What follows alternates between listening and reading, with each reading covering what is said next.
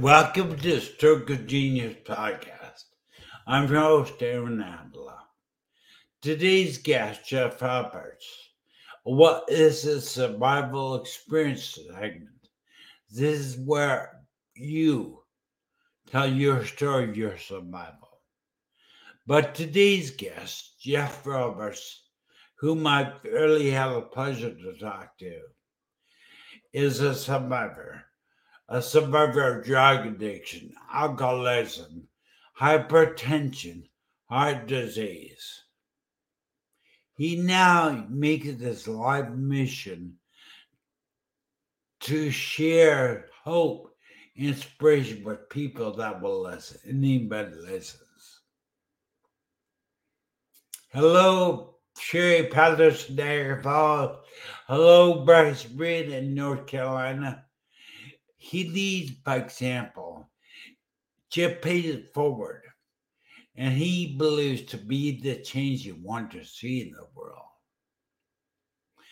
Jeff is a survivor, a fighter, and most of all, a warrior, which I believe anybody fighting a stroke survivor really knows what the word warrior means. So let me uh. An introduction, want to bring my show. I hope you guys enjoy. You guys, I really am. I'm happy to meet you. Here you go.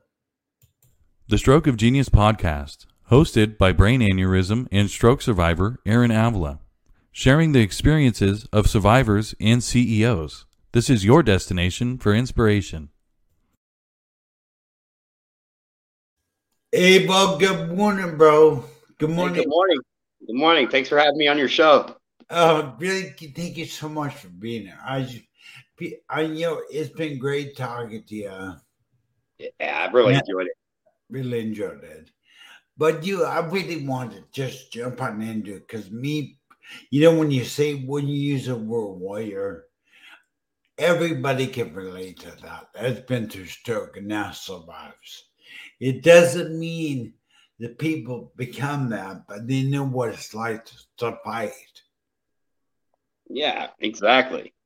We all fight for something. So tell me, tell, first introduce yourself to people. Well, hi, everybody. I'm Jeff Roberts, a warrior, a fighter, a winner, a thriver, thriving today. I love it. So, yeah, it's amazing. What? No, go ahead. Well, I th- you know, I think it's me because I want people to hear your story because it's it's not just about stroke. It was a time on our podcast. I tried to keep around thirty minutes. I told you in the green room, if it goes to forty-five, hey, great, we're for it. All so right, that's we're not, we're not. But describe your pre-stroke life. What it's about. Uh, my pre-stroke life was. Uh... tumultuous, let's just say. I put the fun in dysfunction. So coming out of childhood sexual abuse, which we won't talk about today, and, you know, domestic violence growing up, emotional, mis- physical, mental abuse all the way around. I joined the Marines when I was seventeen to run from that abuse, but, you know, to no avail, basically. I, uh, I got kicked out after two years for smoking weed. But in the interim of that, I was dancing with a girl at a nightclub. She had a heart attack and died in my arms. Okay. So that being said, that catapults me forward of getting kicked out of the Marines and living with that shame and that guilt and that, you know, just the crushing weight of everything coming down on me, catapulting me like just into my next toxic relationship, which, which basically entailed, you know, yeah, to keep it simple, it was, you know, like twenty-three years of mental hell based on a lot of drug use and some crazy sex. That's how it, right. Hey. It is what it is. I mean, it is what it is. That's just part of my truth. So in in running around and living the life of a drug addict, hooked on meth, smoking that, daily at a competition level, like just blow your mind. I lost my daughter to social services, got her back, fought to get her back, got her back in my life when she was ten years old. Um, been homeless many times, many times, more than once. I would break into houses to just to sleep, to find a place to sleep, all while going to work every day. So I guess you would try to call myself a functional kind of addict in that sort of sense, if there is such a thing, if there is such a thing. So all that led to uh, internalizing all this stress, all this trauma, all this drama, which manifested, came out in different ways throughout my body. And yet there was no, no red flags going off at any given time. You know, I couldn't see like my life was spiraling, spiraling out of control. I could, you know, I, I have a, it caused avascular necrosis in my hips. Both my hip bones are collapsed and dead. Uh, my hands, Dupuytren's contracture, these guys, wherever they are. Like, I can't put gloves on. I can't put my hands in my pockets. I can't. You know what? Let me let me rephrase that. I try to take the word "can't" out of all everything I say. I, I try to eradicate that word from from my from my dictionary because it, it's just a negative word all the way around. To say that you can't do something is uh, this is bad.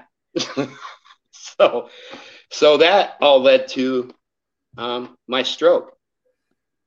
Eventually, you know, just SpaghettiOs and Budweiser, I'd have to say, mm. methamphetamine. Uh, poor choices, poor living, poor diet, self-hatred, depression, oppression, um, just not, just unhealthy living all the way around. In the meantime, beating my body up severely, doing hard labor, all doing construction, framing houses, doing concrete, remodeling houses, uh, stripping roofs. I ran a tear-off crew for six years, stripping roofs. Uh, that all takes its toll on your body, when you know. But of course, with I had still had a Marine mindset, like never give up, never quit, never, never surrender. And yeah, so after my stroke, which I had in my sleep, by the way. Uh, uh, yeah. Yeah, my I had an ischemic stroke on Good Friday of two thousand seventeen. I woke up in the morning, I was pissed off. I couldn't figure it out. My lip wasn't working. I couldn't talk. My arm was dragging. Still, still was in denial. I went to work that day, breaking concrete with a draggy arm and a draggy lip. Felt like I was tripping on acid. I've done a shit ton of psychedelics in case that's not obvious. Like, um, and I went home that night. I drank a couple beers. Uh, Smirnoff ice, probably ate another can of SpaghettiOs and some crackers. Huh. Hmm. Uh, went to sleep, woke up the next morning, and my whole right side was pretty much paralyzed when I got up in the morning. And, well, I wish I could tell you that that changed my life, but that stroke didn't change my life. Nothing changed. I, I, I was in denial. I didn't realize that I had gotten a second chance or a second lease on life. I just looked at it like another day. So fighting through the physical therapy, which I couldn't afford because, of course, I was a full-time drug addict, so I couldn't afford anything but drugs and and alcohol. Still trying to work. You know, I, I just I just always chalked it up to uh, you do what you have to do to make it through, to make it through. So but I got, you know, what did you know a stroke was before I had one? Um, I do know what a I did know what a stroke was because my grandmother actually had a stroke when she was twenty, and her left side was paralyzed. So growing up, you know, she she tromped around the desert and lived a nice full life, and she didn't let her slow she didn't let it slow her down. But I was in the mindset of this didn't happen to me. You know, my cerebrovascular accident. Yeah, no, it, that's what they choose to call it. So because I had waited, so, you know, in reality, I thought I was just coming down off meth because I had been on a good run. I ran out of, I ran out of dope. And for all, you know, intents and purposes, coming down and having a stroke kind of feel the same. When you come down, they kind of feel almost exactly the same, you know, that euphoria, that, that, that disconnectedness with yourself, uh, the exhaustion, the, you know, all, for me anyway, this is my, you know, this is my story. So for me, that all felt the same. So when I woke up and finally went to the hospital and I couldn't sign my name to get in, they put me in immediately in, you know, in the, in the stroke unit, you know, code, called code stroke, and put me in a wheelchair and moved me around, and nothing changed. My life didn't change at all. Really? Really. The only difference is, is I had a stroke, and now I'm even more fucked up than I was before, pretty much. Oh my God. So I'm curious, how much time went by? Because I think you remember telling me that you brushed it off, basically. Like you said, you you thought you were coming down from meth. But how many days went by from the time you had the stroke to the it time was, you went to the hospital? Uh, you know what? It seemed like a lot longer, but now in retrospect, it was about thirty-six hours, maybe, or thirty-eight hours. Oh, yeah, that is. I mean, the thing about fast is facial being arm weakness, uh, my my speech is slurred, and then time. And bro, if you're not there in time, you are so fortunate you're as able as you are physically. Right, God. Well, you know, God put His hands on me, and I and I had no idea, and I refused to believe it. I just refused. I, I couldn't accept it. I couldn't believe it. I was still trapped in being a codependent, taking care of, you know, a toxic relationship, trying to nurture that. Uh, you know, that's a whole three hours in and of itself if you want to get to it. All right. But, you know, it, we don't have that kind of time. So as time goes on, now my hips are collapsing more and more. I'm awaiting... I'm awaiting hip transplants. My heart, my blood pressure is too high. The pandemic hits. I can't get my hip transplants because now I'm shortly after I started recovering from the stroke, I went homeless or boondocking. I lived in an R V, if that's how, for, for like four years almost, in city parks, city streets in L A. Um, so I was working for gas money, drugs, and basically food. It costs a lot to live on the street. And yeah, I just didn't even realize that it was just part of my story. You know, I mean, I didn't. Are I didn't you telling me, bro, that you lived like this after your stroke? Yes. Yeah. I'm sorry. I was, I was swallowed a deficit. Well, but- I'm curious, so did you do meth after your stroke? Oh, yeah, definitely. Oh, my God. In uh, fact, a couple times, um, well, I was de- a little depressed, and they put me on antidepressants, okay?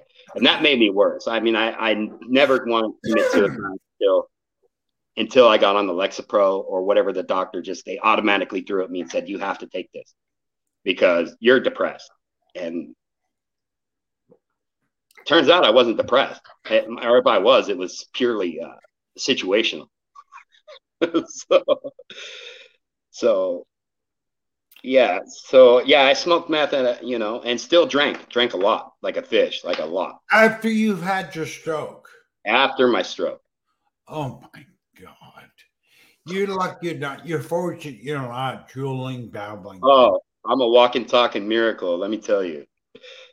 So. You know, but my catapult, so this is all after my stroke. I still had to learn how to use my hands again. I still suffer from a neuro fatigue highly. I can't walk right. I mean, I limp like a pimp all over the place. Uh, I still have foot drag, but, you know, I suffer from incontinence issues pretty bad after my stroke, still to this day. And, um, you know, there's nothing like going around smelling like piss and shame all day. You know, that's a big motivator. Like so I have to learn to time my my my you know my uh, my my bathroom schedules. I, like a little kid, I have to be like a little kid. I before I go do anything, I have to go pee. After I go in, I have to go pee. I have to you know. So after my stroke, I was taking all my all my medications religiously at first. But then when life got in the way and I just started getting depressed again, now this is, I stopped taking all my medication. And, and at one point I was just praying that I would have a heart attack or, or, or another stroke, just maybe so I could get attention that I wasn't getting. Uh, I didn't love myself. I didn't, I, I mean, I was in a bad way. Let's just put it that way. Uh, that was up until almost just recently, almost about six months ago now. Wow. Wow. Yeah. Wow. Wow. Let's take a quick second for a commercial. Can we hold on a second? Fire.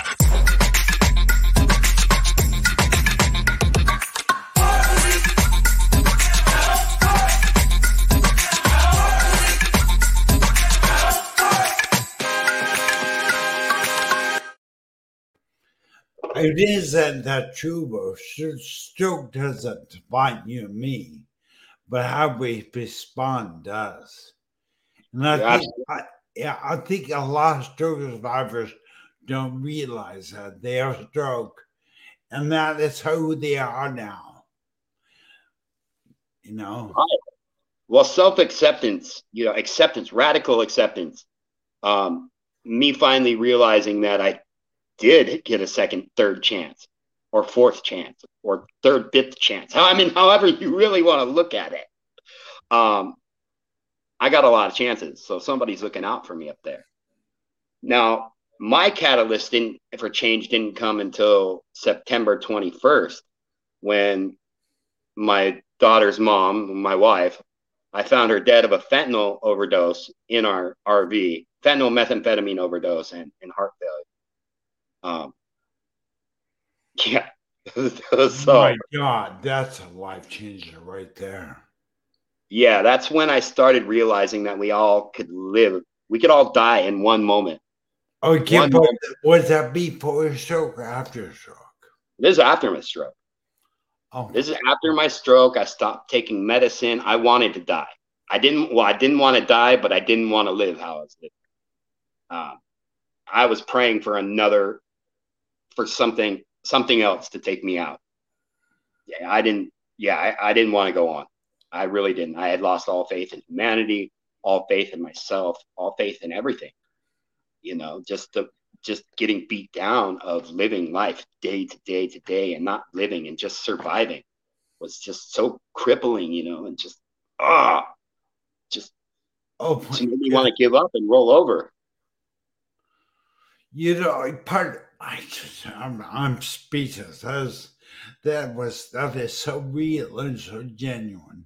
And that's what people really need to hear out there. The reason I built Stroke T V was to give stroke survivors hope. They can help them find life and give purpose after, after stroke. But that crippling, that self, that wanting to die, there's a lot of stroke survivors out there that just are just floating. No, that's real. That's real talk. And I know I've walked that road. I didn't, you know, I didn't care about my daughter at the time. I didn't care about myself. I didn't care about nothing, but I still got up and did it anyway. I still got up and went through life every day, pushing and pushing and pushing. I mean, it's not all bad. I did find, you know, I, I, I mean, I still found a reason to live, obviously, every day through it. You know, there was, but I just couldn't see, I couldn't, you know, associate that the changes that I needed to make, you know, the changes that were there. And, you know, finding my wife dead, uh, you know, there's a lot of connotations with that, but, you know, it was kind of like Weekend at Bernie's when I started C P R on her. As she came up, she had been dead for five hours when I found her. You know, I started C P R on her and I had to close her eyes and her ribs crushed. And I thought, fuck, if she wakes up, she's going to be pissed. Oh my God. And um, yeah, so like that just made me realize that we can, you know, we can all die in one minute, but we can all choose to live a million amazing minute moments filled with every emotion that you have, you know, and just embrace it. And that's what started me on a quest. I quit doing dope. I quit. I, that's when I quit. Maybe like a week after she died. I mean, I could get better or get bitter. And I chose the latter. You know, you, I chose, yeah. What or what? I mean, I, I can no, I, I no. Let me let me rephrase that. I chose to get better, not bitter. No, I think that's true, but a lot of stroke survivors out there. And I hope they, it they, they get bitter, not better. Right, and I hope it doesn't take what it took for me to snap out of it and realize that life is golden. You know, when I when I put the drugs down, when I started dissecting myself, um, really analyzing and tearing apart me and being honest with myself about who I am and where I've been and what I've been through, then that that's when the door started opening. You know, I started putting faith in a higher power. I started using positive coping mechanisms, um, just self-talk and motivation. Self-motivation is a choice every day to wake up and be positive. It's a choice. I mean, you have to choose it. You have to want it. I mean, even if you find that opening your eyes is just winning the battle that day. You know, sometimes, sometimes just making it to your urinal is a, is a win, and you have to take that. Sometimes when you don't piss your pants, you know, you got to look at that like a good thing. Because I piss my pants all the time. Oh, yeah, I'm I'm the type of stroke survivor that, well, let's just say I shouldn't. Can can talk to myself, say you can hold it. I'm kidding. So, so that that actually launched me. Finding her dead is what was the catalyst for me wanting, needing, and having changed. Now that was less than six months ago. Let me tell you, uh, I'm not out of the woods yet, but I will tell you this, that life, life is beautiful on the other side. I mean, once I chose to make positive decisions, um, self-love, I can look at myself in the mirror today. I don't know when it happened or why it happened, but I said, I love you. And I meant it. I looked myself in the eyes, and it was the most amazing feeling, that, that freedom that comes with, with honesty and integrity and just never giving up. Never give up, never surrender. Keep looking up, you know. And so now uh, I'm a mentor to other stroke survivors. I've met a lot of great, great people, like my friend Wade Adams, who's a great source of inspiration for me through our groups. He, uh, my friend Junior, we started a, a Facebook group, and my life's getting really busy in positive ways. And the more I pay it forward, you know, the the more it happens. Be, being kind, kind to myself, kind to everybody you come in contact with, smiles, you know, just the smallest gestures will can turn somebody's life around. It, it's just amazing. The power of language and, and self-talk, you know, if you change your language, you change your narrative, you know, and when you change your narrative, it's just amazing things happen. I'm a, I'm astounded. Like, I look forward to today and tomorrow. I mean, today, today is all really promised. You know, yesterday's gone. You can't take that shit back. It's already done. Like, it's happened. It's in the past, and leave it there. But today, today is all we have. You know. So when I started to live for the moment, and when I started to live for today, just for today, that's when everything came out. I'm not saying don't plan for tomorrow or don't, you know what I'm saying? But tomorrow is the today, or today is the tomorrow you were worried about yesterday. So worrying doesn't do anything. And once you give up and have faith that like everything's going to be okay and everything's going to work out in your favor, no, you know, it, faith like a mustard seed is what the is what the Bible will tell you. And a mustard seed is so small and tiny. Like, it only takes like a grain of salt, just like a little bit of faith to hang in there. And that can blossom into a huge tree. And I know that from personal experience. I, yeah, that's, I mean, I know I, these. I, I am just, I've got goosebumps, bro. I really, really appreciate how real and genuine you are. I, I mean, that's what makes us, us. You know, I really appreciate that. I'm hoping I can tell by the comments that come in. There are several people that really appreciate your honesty and appreciate your genuineness. But I'm curious, as we get down to the latter part of the show, what would you tell a newer stroke survivor just had a stroke? What, what, how, what would you tell them? What would you, what would you say to them? I would say to them that, you know, if you have to die to yourself, like, just never give up. Keep pushing. Never give up. Don't let somebody else define who you are or what you do. You know, a lot of stroke survivors have caregivers that tell them um, counterintuitive things. Although they sound good, they're not. Like, you're not doing as good as you should be, and or you're not, you're not, you're not, you can't, you're not, you can't, you're not, you know. Change your language, change your narrative. You know, if you change your language and the way you talk to yourself and other people, you know, be the change that you want to see. If you want to see kindness, be kindness. If you want a friend, be a friend. If you want love, be love. It's such a simple concept that, but it's so hard to grasp. It's really hard to grasp when you're in the throes of depression, anger, um, and everything that comes along with it. You, you, there's just so many different things, and the change doesn't happen immediately. I mean, in my case, it, it kind of like rolled pretty fast, but you know, I, I have been wanting change for a long time. So yeah, just keep looking up. Always keep looking up, you know, you laugh. I must say there's something Rebecca told me last time, my wife. And I said something. She goes, do you realize there's power in your words? You, when you speak something, whether it's negative energy, whether it's about someone else, whether whatever, you're, you're speaking it out to the universe. You are. And yeah, and, if, and you got to be careful with that. So choose your words wisely. Yes, the power of words. I, they say sticks and stones may break my bones, but words will never hurt me. Well, that's fucking bullshit. Yeah. That's just, that's what my grandma used to tell me. And you know what? Words hurt. Words can build up kingdoms and tear, destroy relationships. They can, they can build lives.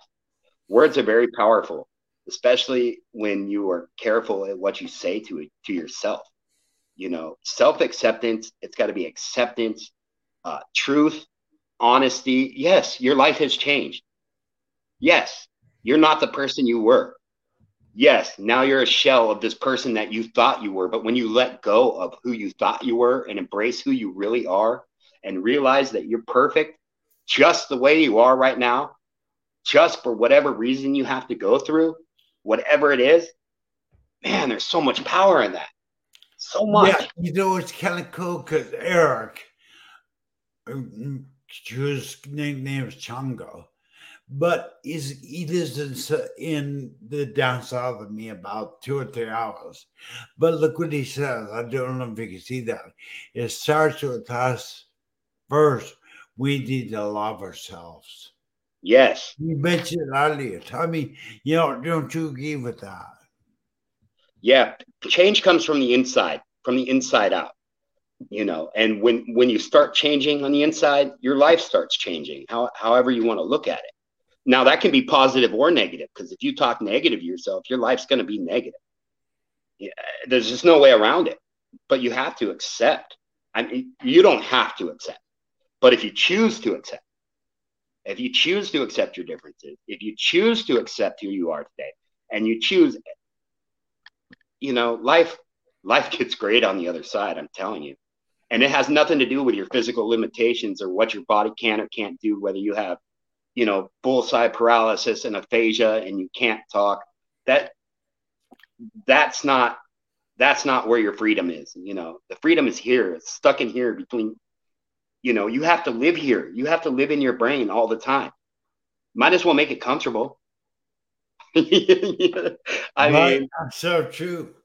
I mean, The, I that's kind of what I saw when I first started in movement, that all the groups, all the stroke sport, they were, they, they, they, they polished up the outside.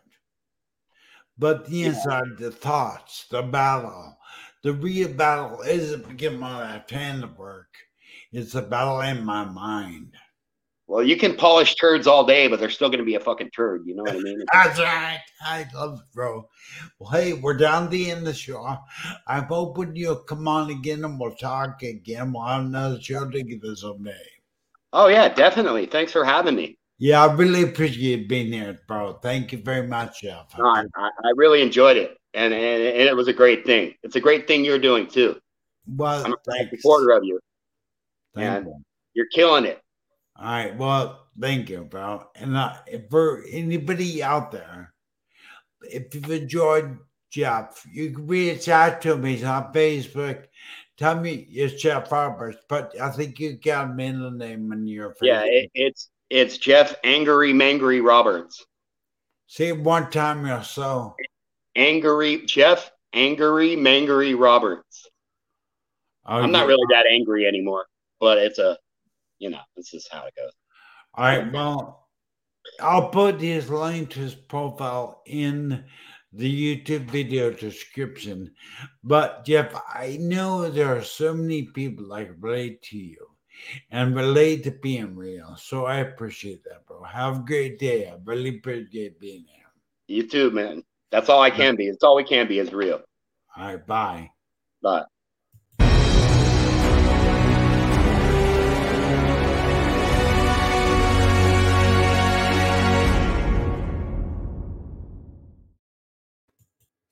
Thank you.